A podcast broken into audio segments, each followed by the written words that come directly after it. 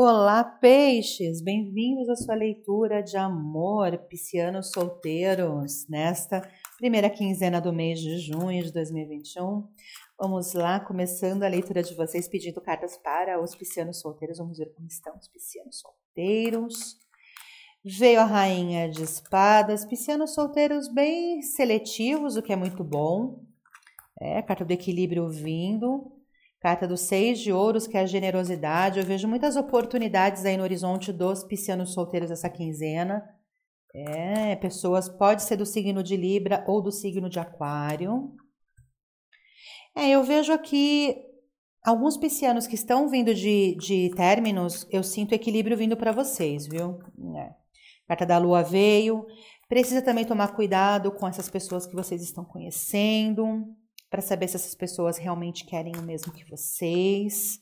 É, porque senão pode ter sofrimento. Uhum. Carta do Três de Espadas veio junto com a carta da Lua, são duas cartas muito preocupantes, porque fala muito sobre dor, sobre decepção. A carta da Lua fala de situações que estão ocultas, ou seja, alguém aí não falando realmente o que pretende ou não contando a verdade.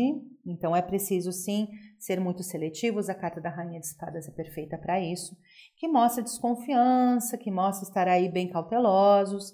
Alguns piscianos solteiros não estão querendo relacionamento, falam: não, eu tô bem, eu prefiro ficar sozinhos.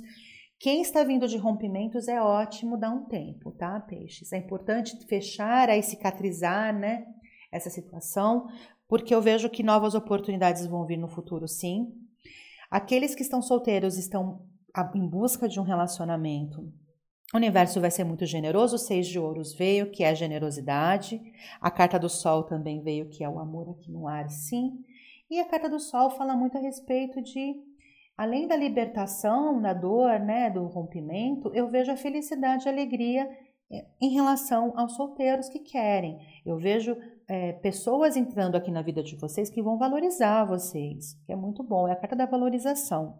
O dois de paus me mostra, sim, o caminho aí uh, de sucesso, é, carta da parceria, do caminho correto, do caminho do lado de alguém. Então, eu vejo muitos aqui piscianos conhecendo alguém novo, é, vão estar um pouco indecisos, mas eu vejo sucesso relaciona nos relacionamentos que iniciaram essa quinzena para vocês.